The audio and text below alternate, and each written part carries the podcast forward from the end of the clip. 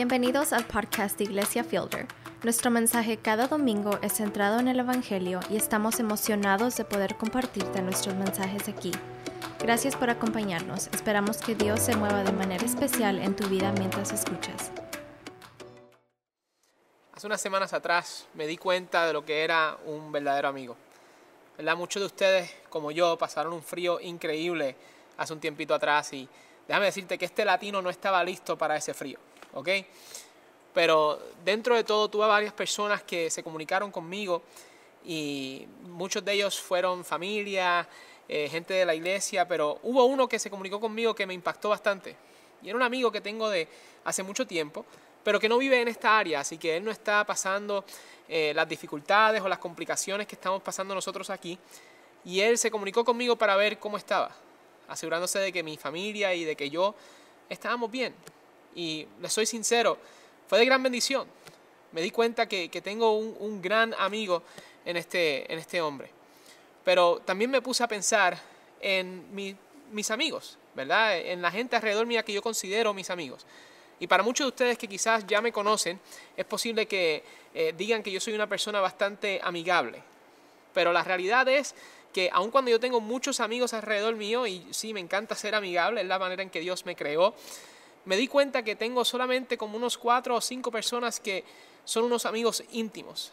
De estas personas que yo sé que no importa lo que esté pasando en mi vida, ellos van a estar ahí. Y de momento como que me sentí medio culpable porque decía, ¿cómo es posible que yo tenga solamente cuatro o cinco amigos íntimos?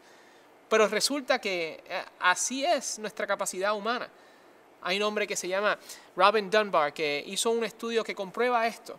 Eh, él, después de mucho análisis, después de mucho eh, rebuscar y hacer estudios, él se dio cuenta que nosotros como seres humanos verdaderamente tenemos una capacidad. Tenemos una capacidad establecida de cuántas personas nosotros podemos relacionarnos y mantener amistades con ellos. Y el número mágico es como unas 150 personas. Y él los clasifica en distintas áreas.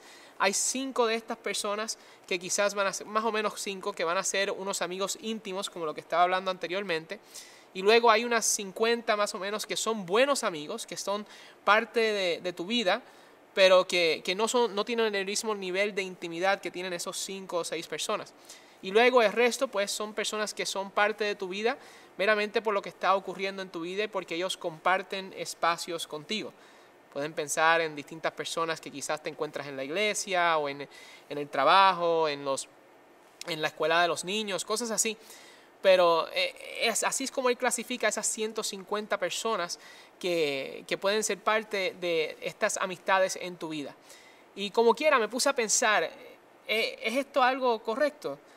Eh, verdaderamente esta es la capacidad que tenemos como nosotros, como seres humanos, y pues resulta que, que sí, no solamente dado el estudio, pero cuando yo me puse a ver en la Biblia misma, podemos ver estos ejemplos en distintas partes de la Biblia. Nosotros vemos que el mismo Jesucristo tenía una cierta cantidad de amistades, específicamente unas amistades íntimas. Tenía tres que eran Pedro, Santiago y Juan, y luego tenía a los doce discípulos, y, esos él pasaba mucho tiempo con ellos. Y también tenía a los seguidores que estaban con él, que viajaban con él, que venían y eran parte de sus enseñanzas. Así que él se tenía una cierta cantidad de gente alrededor de él. Y no, era, no es algo malo el tener estos distintos niveles de, de amistades, pero también lo vamos a aprender en el pasaje de hoy. No solamente lo vemos en la vida de Jesucristo, sino que lo vemos en la vida de Pablo también. Pablo nos va a enseñar que no solamente es bueno que nosotros tengamos este tipo de amistades, sino que es saludable y necesario para nosotros. Así que pasen conmigo a Filipenses capítulo 2, comenzando en el versículo 19. Y mientras encuentran su lugar allí, les quiero acordar un poco de lo que hemos aprendido hasta este momento. Para aquellos que están visitando nuestra iglesia, quiero acordarles que, que, nosotros estamos aquí en una serie de mensajes estudiando el libro de Filipenses, capítulo por capítulo y versículo por versículo. Y entonces la semana pasada nosotros aprendimos sobre esta idea de tener una perspectiva adecuada cuando se trata de nuestro Salvador, cuando se trata de la manera en que servimos a nuestro Salvador y cuando se trata aún de nosotros mismos. Pero esta semana nos estamos enfocando en las amistades. Así que vamos a ver qué es lo que tiene que decirnos eh, Pablo en el día de hoy.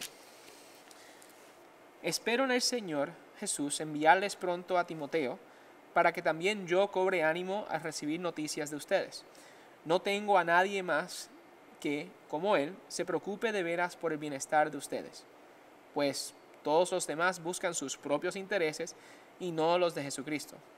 Pero ustedes conocen bien la naturaleza de carácter, la entereza de carácter de Timoteo, que ha servido conmigo en la obra del Evangelio, como un hijo junto a su padre. Así que espero enviárselo tan pronto como se aclaren mis asuntos. Y confío en el Señor que yo mismo iré pronto.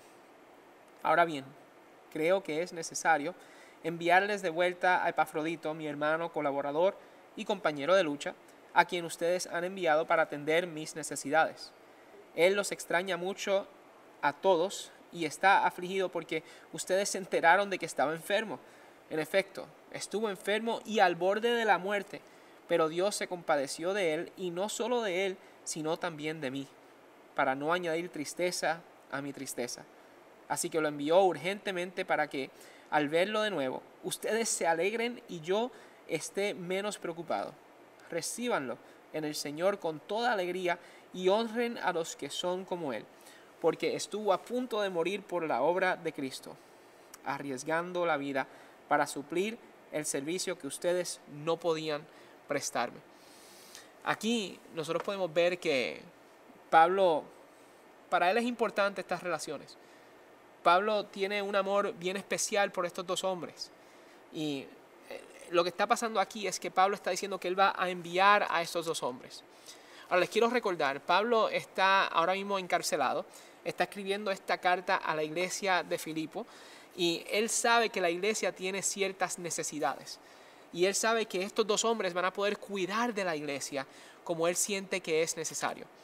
También la semana pasada nosotros aprendimos que Pablo tiene suficiente gente alrededor de él que se van a quejar, que van a murmurar, que están haciendo cosas, que están creando un ambiente incorrecto y que él quiere enviar la gente que va a cumplir con el propósito que él quiere que ellos cumplan.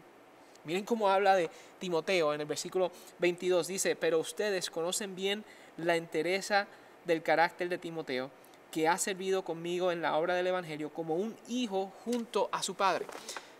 Noten ahí que él usa la palabra hijo. Nosotros cuando estudiamos la vida de Pablo, no, no, podemos, no sabemos mucho de la familia de Pablo. Y él aquí está diciendo que este hombre, Timoteo, es como si fuera un hijo para él. Quiere decir que tenía una relación bien íntima con Timoteo, una relación bien especial, donde él tenía una confianza especial con él. Pero no solamente era Timoteo, vemos aquí que habla de una manera similar sobre Epafrodito. Voy a brincar unos versículos más abajo, al versículo 25. Miren cómo dice ahí. Ahora bien, creo que es necesario enviarles de vuelta a Epafrodito, mi hermano, colaborador y compañero de la lucha, a quien ustedes han enviado para atender en mis necesidades. Noten que ahí él usa la palabra de hermano. Nuevamente está usando un término de familia para un amigo cercano de él. Iglesia, quiero que ustedes sepan que la razón por la cual está pasando esto es porque todos ellos son creyentes en el Evangelio de Jesucristo. Al ellos ser creyentes en Jesucristo, al ellos eh, tener a Jesucristo como su Salvador, ellos se convierten como parte de una familia. Y así es para todos nosotros que nosotros que llamamos a Jesucristo nuestro Señor. Por eso es que si tú vas a una iglesia cristiana vas a escuchar a mucha gente hablando sobre el hermano o la hermana, que quizás estén hablando sobre el hermano Carlos o la hermana Juanita, ¿verdad? Yo, no sé, pero es posible que ustedes van a escuchar eso frecuentemente porque somos parte de una familia. Y esta familia no es una familia solamente para esta vida, sino que es una familia para la eternidad. Y Pablo se está dando cuenta que la iglesia en Filipo necesita este tipo de personas a su alrededor. Y por eso es que él está diciendo que él va a enviar a estos seres queridos a ser parte de lo que ellos necesitan hacer. Pero quiero tomar una pausa un momento. Porque iglesia, quiero que tú sepas, nosotros también necesitamos eso. Nosotros también necesitamos de este tipo de personas en nuestras vidas. Quiero que piensen en este último año que hemos vivido. Eh, yo sé que hemos estado en medio de una pandemia que todavía parece que no se está acabando. Hay tantas personas que han sufrido, hay tantas personas que han eh, eh, tenido la experiencia de perder unos seres queridos de tener dificultades financieras, incertidumbre en el trabajo. Y todo esto es porque nosotros vivimos en un mundo quebrantado. Necesitamos de este tipo de personas a nuestro alrededor. Amigos que nos llenen de vida. Yo quiero que ustedes sepan, hay amigos en nuestras vidas que nos pueden llenar de vida y hay amigos a nuestro alrededor que quizás nos drenan la vida. Y yo entiendo que lo que Pablo quiere que nosotros encontremos son más de esos amigos que nos llenen de vida para poder seguir hacia adelante en lo que Dios quiere para nosotros. Así que yo quiero que nosotros estudiemos cuatro características que nosotros podemos ver en estos dos hombres que, está hablando Pablo sobre ellos aquí. El primero de estas características eh, se va a encontrar en el versículo 20 al 21, así que pasen conmigo allí. Dice así, no tengo a nadie más que como Él se preocupe de veras por el bienestar de ustedes, pues todos los demás buscan sus propios intereses y no los de Jesucristo. Sabemos aquí, de acuerdo a lo que dice Pablo, que Timoteo es un hombre de carácter. Y la razón por la cual él es un hombre de carácter es porque él se preocupa de veras por el bienestar de otras personas. Y esa es la primera característica que yo quiero que ustedes entiendan sobre este tipo de amigo que nos llena de vida. Es este. Amigos que llenan de vida se interesan más por el bienestar tuyo que por el bienestar de ellos mismos.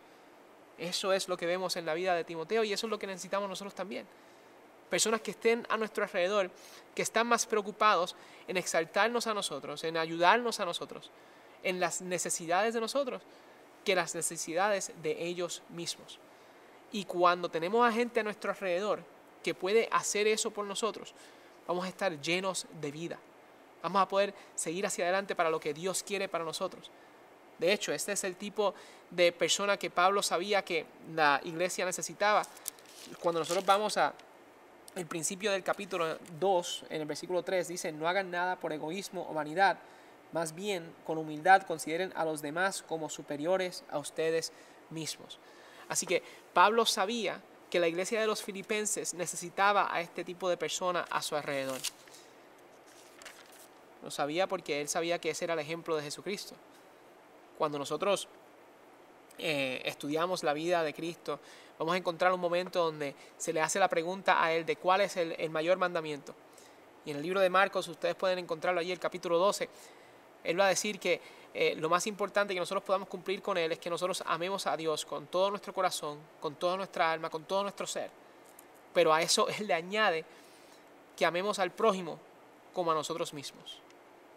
Es un mandato que nosotros tenemos de, de tratar a otras personas y preocuparnos por el bienestar de otras personas. Y la realidad es que nosotros necesitamos a gente a nuestro alrededor que haga eso por nosotros, para nosotros poder recibir de esa vida también.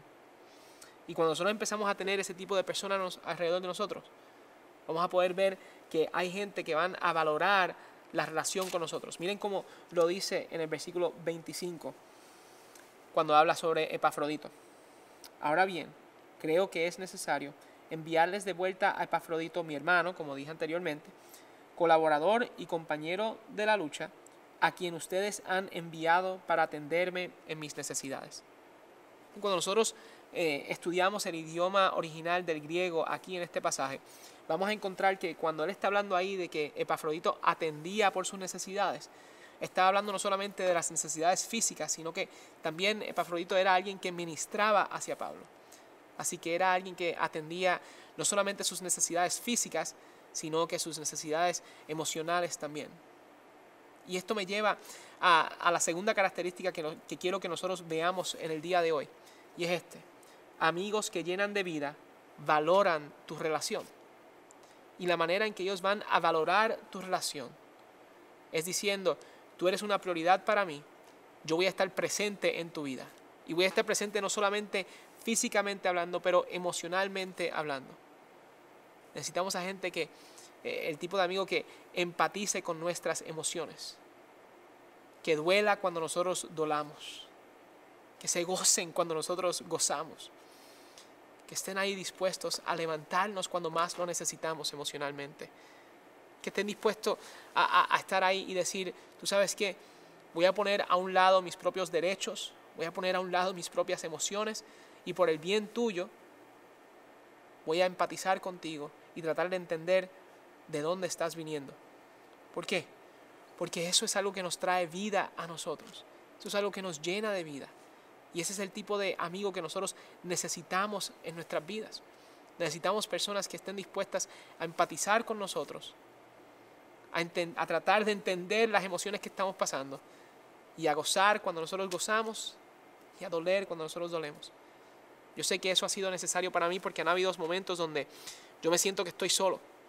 Estoy pasando un tiempo difícil y si no tengo este tipo de amistad en mi vida, es posible que pase un sufrimiento, un dolor que no es necesario, porque no es lo que Dios quiere para nosotros. Nosotros podemos encontrar este tipo de personas en nuestras vidas.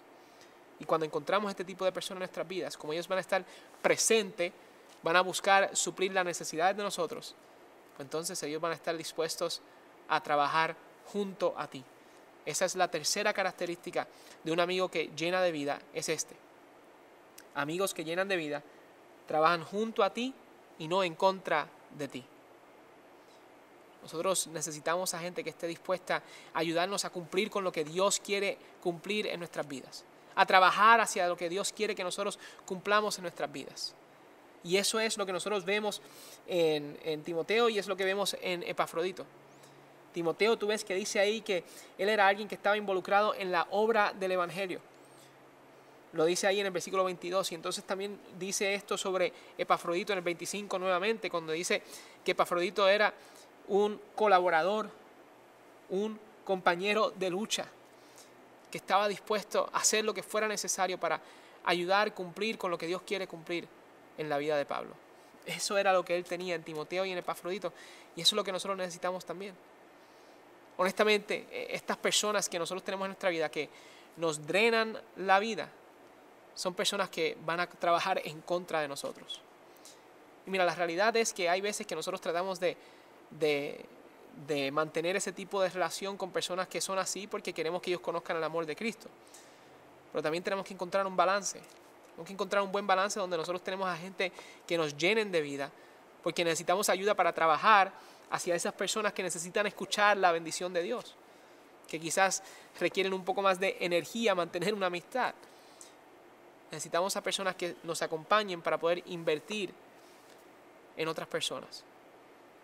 Necesitamos a gente a nuestro alrededor que están dispuestos a decir, mira, yo estoy aquí por tus necesidades. Recientemente yo tuve ah, una situación con mi hijo donde tuvimos que ir al hospital y yo tengo hijos gemelos, así que tengo dos de ellos y eh, en ese momento fue tan de repente y, y, se me hizo difícil conseguir a mi familia, así que yo tenía que buscar otra manera, otra persona que cuidara de mi hijo, de uno de mis hijos, mientras yo llevaba al otro al hospital. Así que yo llamo a una, a una familia que es amiga de nosotros y le digo, mira, puedo dejar a mi niño en tu casa en lo que llevo al otro al hospital. Y yo sabía, yo estaba, eh, tenía toda confianza de que esa persona iba a cuidar de mi hijo como si fuera su propio hijo, mientras yo cuidaba del otro en el hospital. Familia, la realidad es que este mundo nos va a seguir tirando con cosas difíciles y circunstancias difíciles. Y necesitamos una gente que nos pueda apoyar de tal manera que cuando las cosas se ponen difíciles, tú puedes confiar que ellos van a estar ahí, no importando lo que sea. Por eso es que necesitamos este tipo de amigos en nuestras vidas. Pero yo sé lo que mucha gente está diciendo. Tony, eso es difícil. No todo el mundo es así. Tienes toda la razón. Es difícil encontrar este tipo de personas. De hecho, yo entiendo que la única manera que nosotros vamos a encontrar este tipo de personas es si ellos cumplen con una cuarta característica. Es esta. Amigos que llenan de vida, viven centrados en el Evangelio de Jesucristo. Amigos que llenan de vida tienen que estar centrados en el Evangelio, en la esperanza que hay en Jesucristo. Cuando nosotros eh, comenzamos a estudiar a Timoteo y Epafrodito, vamos a ver que ellos eran centrados en el Evangelio. Dice ahí en el versículo 21 que eh, Timoteo se preocupaba por las cosas que eran eh, de Jesucristo, por los intereses de Jesucristo. Dice ahí en el versículo 30 que Epafrodito estaba dispuesto hasta sufrir hasta la muerte por causa de Cristo. No había duda que estos hombres eran personas que estaban enfocadas y centradas en el Evangelio de Cristo Jesús. Así que la pregunta es, ¿cómo, ¿cómo entonces yo sé que hay alguien que está centrado en Cristo Jesús?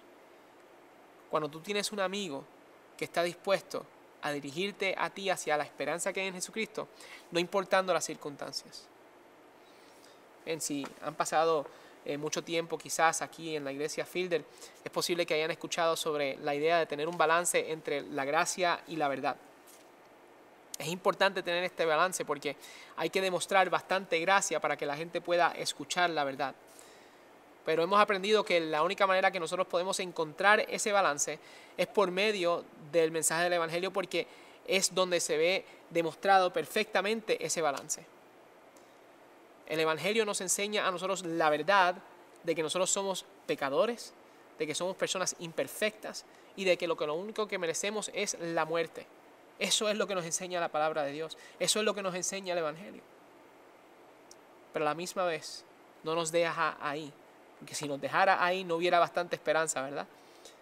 La verdad es que nosotros somos pecadores enemigos de Dios, pero en el amor de Dios, Él nos envía a su Hijo Jesucristo para tomar la paga del pecado que tú y yo merecemos, para tomar la paga del pecado en nuestro lugar.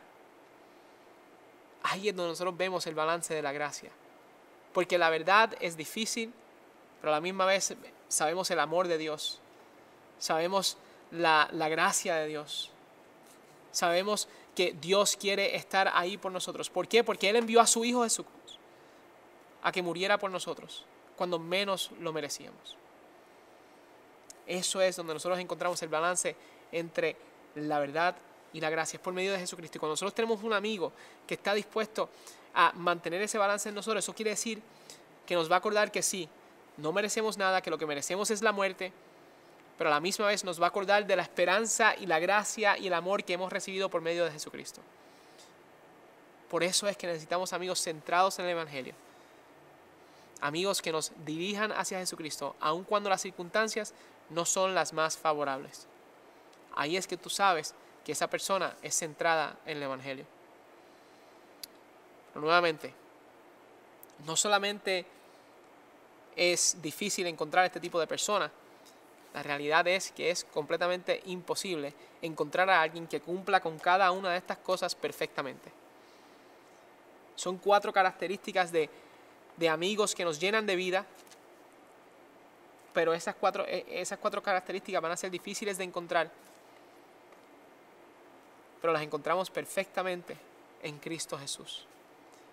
Nuestra esperanza nunca debe estar en que nuestros amigos van a cumplir con esto perfectamente. Yo estoy seguro que hubo momentos donde Pablo estaba frustrado con Timoteo, quizás estaba, eh, estaba actuando como un sinvergüenza, ¿verdad? O quizás un día Epafrodito se levantó en el lado opuesto de la cama y cuando habló con, con Pablo lo que le dio fue una mala crianza en vez de palabras de esperanza. Yo no sé. Pero estoy seguro que uno de estos tres hombres en algún momento, si no todos, se fallaron el uno al otro. Y te puedo asegurar que no importa el amigo que tú tengas, no importa la gran persona que tú tengas en tu vida, algún momento te van a fallar. En algún momento no van a cumplir con lo que ellos deberían hacer. Y nuestra esperanza no debe estar en que ellos van a cumplir con eso. Nuestra esperanza debe estar en que cuando esa persona, ese amigo, te falla a ti, hay alguien que nunca te falla. Hay alguien que nunca falla, que ha demostrado estas cuatro características hoy y siempre. Y podemos estar confiados de eso, porque las, las demostró cuando menos lo merecíamos. En Cristo Jesús, Él estuvo más pendiente al bienestar de nosotros antes que el bienestar de Él. Lo sabemos cuando Él decidió ir a la cruz. Cuando Él decidió ir a la cruz y tomar la paga del pecado que nosotros no merecíamos. Cuando Él pudo haber decidido no hacer eso. Nosotros vemos que la palabra de Dios dice que en una conversación entre Cristo y Dios el Padre, Padre, si esta copa puede pasar de mí, que pase, pero si no, que se haga tu voluntad. Y para cumplir en obediencia la voluntad de Dios, Él murió en la cruz por ti y por mí. Él puso el bienestar de nosotros antes que el bienestar de Él. No solamente eso, nosotros sabemos que Él va a valorizar nuestra relación. Él empatiza con nosotros. Él pudo haber dicho después de la cruz, yo resucité, aquí estoy, yo terminé, allá ustedes, consíganlo como ustedes puedan hacerlo, hagan lo que ustedes puedan, pero hasta aquí yo hice mi parte. Pero eso no es la promesa que Jesucristo nos da a nosotros. Él nos dice a nosotros que Él va a estar con nosotros siempre, hasta el final del mundo. Él dice que Él no nos va a dejar ni nos va a desamparar, que Él está ahí una y otra vez. Él valoriza la relación con nosotros de tal manera que está dispuesto a estar con nosotros, no importando el momento en que lo necesitamos. También sabemos que Él trabaja junto a nosotros. Esto es lo que se llama el proceso de santificación en nuestras vidas. El proceso de santificación quiere decir es un proceso en el cual Dios transforma nuestros corazones y es Cristo Jesús obrando en nuestro corazón que nos está ayudando a ser transformados, a ser más como Él diariamente. Es por medio de la fuerza que nosotros tenemos en Él que podemos experimentar este tipo de transformación. Así es que nosotros sabemos que Él está trabajando por nosotros constantemente. Él trabaja junto a nosotros, no en contra de nosotros. Todo lo que pasa en nuestra vida es para nuestro bien, para todos aquellos que llaman a Cristo Jesús su Salvador. Esa es la promesa que nosotros tenemos. Sabemos que Él, todo lo que hizo, lo hizo para traernos vida, y no solamente cualquier vida, sino que una vida en abundancia. Miren cómo lo dice el libro de Juan, capítulo 10, comenzando en el versículo 9, dice así yo soy la puerta. El que entre por esta puerta, que soy yo, será salvo. Se moverá con, con entera libertad y hallará pastos. El ladrón no viene más que a robar, matar y destruir. Yo he venido para que tengan vida y la tengan en abundancia. Yo soy el buen pastor. El buen pastor da su vida por las ovejas.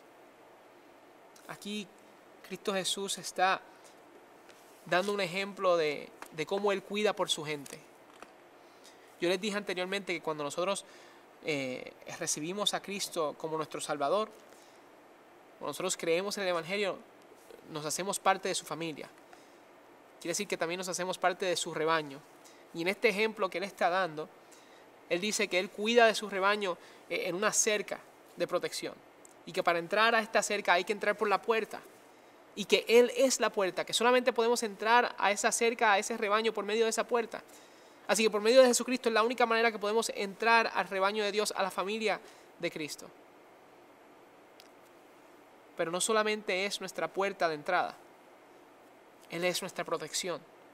Él es el que está ahí, Él es el buen pastor, que se asegura de que nosotros tengamos todo lo que necesitamos. Él es el mejor amigo que nos llena de toda vida, una vida en abundancia. Esa es la promesa que nosotros tenemos en Él. Y sabemos eso porque Él estuvo dispuesto a dar su propia vida por ti y por mí. Esa es la promesa que nosotros tenemos. Así que te quiero hacer una pregunta. ¿Has tú entendido eso en tu vida? ¿Le has dicho tú a Cristo Jesús que sea el amigo que te llene de vida? el amigo que tú necesitas. Déjame dejarte saber que si tú no has hecho eso en el día de hoy, si tú no le has dado tu vida a Cristo, si tú no le has dicho a Él que sea el rey de tu vida, hoy es el día de hacerlo. Ahí donde tú estás, tú no me necesitas a mí. La palabra de Dios dice que si confiesas con tu boca que Jesús es el Señor y crees en tu corazón que resucitó entre los muertos, tú serás salvo. Cuando tú confiesas que Él es el Señor, tú estás diciendo, yo soy nada, yo no me puedo salvar a mí mismo. Jesucristo, tú eres mi única salvación. Y cuando tú crees en tu corazón que resucitó de entre los muertos, tú estás creyendo que Él tiene el poder de hacer todo lo que necesita hacer en tu vida. El poder para salvarte, el poder para transformarte. Así que ahí donde tú estás, en tus propias palabras, dile a Él, Dios, yo no me puedo salvar a mí mismo. Jesucristo, yo necesito la salvación que solamente viene por ti. Yo sé que tú eres el único que me puede salvar. Déjale saber a Él, yo quiero que tú seas el rey de mi vida, el Señor de mi vida. Si tú crees de corazón que eso es verdad, dilo ahí en tus propias palabras y serás salvo. No necesitas a alguien alrededor tuyo, pero quiero dejarte saber, si tienes a alguien alrededor tuyo, déjale saber lo que está pasando. Si eres parte de, de un grupo de personas que está orando por ti, déjale saber lo que está pasando. Si eres parte de esta iglesia, déjanos saber a nosotros lo que está pasando. Nos encantaría ser, ser parte de esta jornada en tu vida. Déjanos saber de lo que Dios está haciendo en tu vida. Puedes hacer eso enviando la palabra conectar al número 94253. Cuando tú envías esa palabra, si estás aquí en los Estados Unidos, puedes enviar ese mensaje de texto. Te va a llegar un, un enlace que puedes seguir para llenar un formulario corto. Y en este formulario tú nos das suficiente información para nosotros poder conectar contigo y comunicarnos para ver cómo es que podemos apoyarte en esta jornada. Si estás fuera de los Estados Unidos, puedes visitar nuestro sitio web www.iglesiafielder.org diagonal conectar. Allí vas a llegar al mismo formulario. Déjanos saber lo que Dios está haciendo. Danos suficiente información para poder comunicarnos contigo. Y queremos ser parte de esta jornada de lo que Dios está haciendo en tu vida.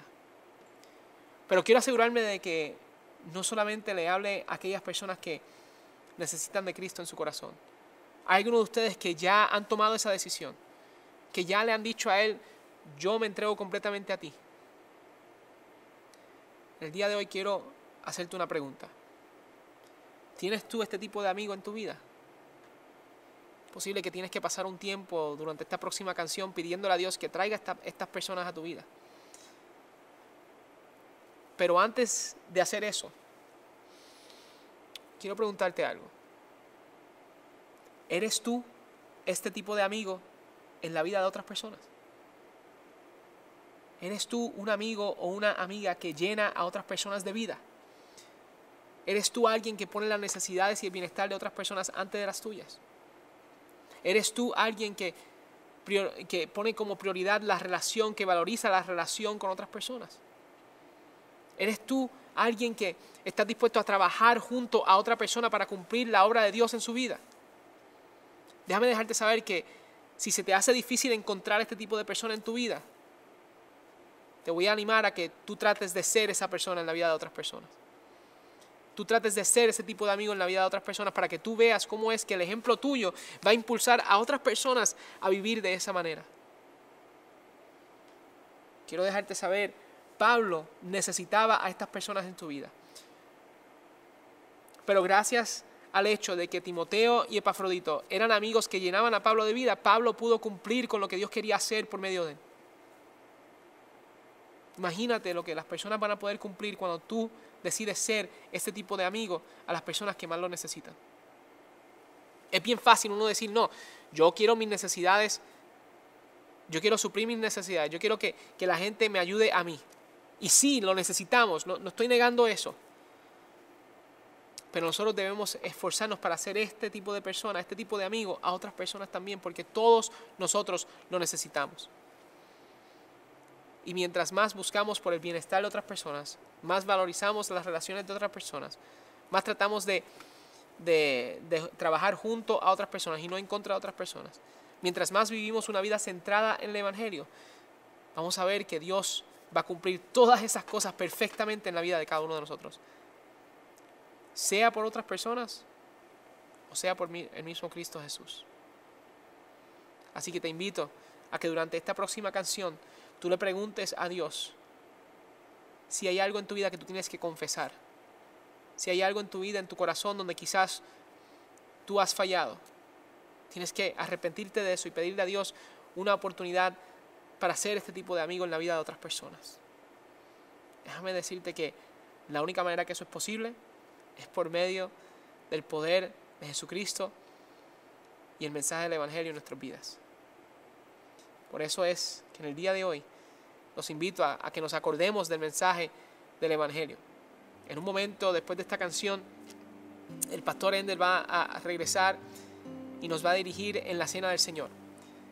Y durante ese tiempo Vamos a poder acordarnos del amor que Cristo tuvo por nosotros. Nos podemos acordar del sacrificio que hizo por nosotros. Porque es cuando nos acordamos de eso que vamos a poder ser amigos que llenan de vida a otras personas. Te voy a invitar a que le pidas a Dios que prepare tu corazón durante esta próxima canción. sea como tengas que responder, ahora es el momento de hacerlo.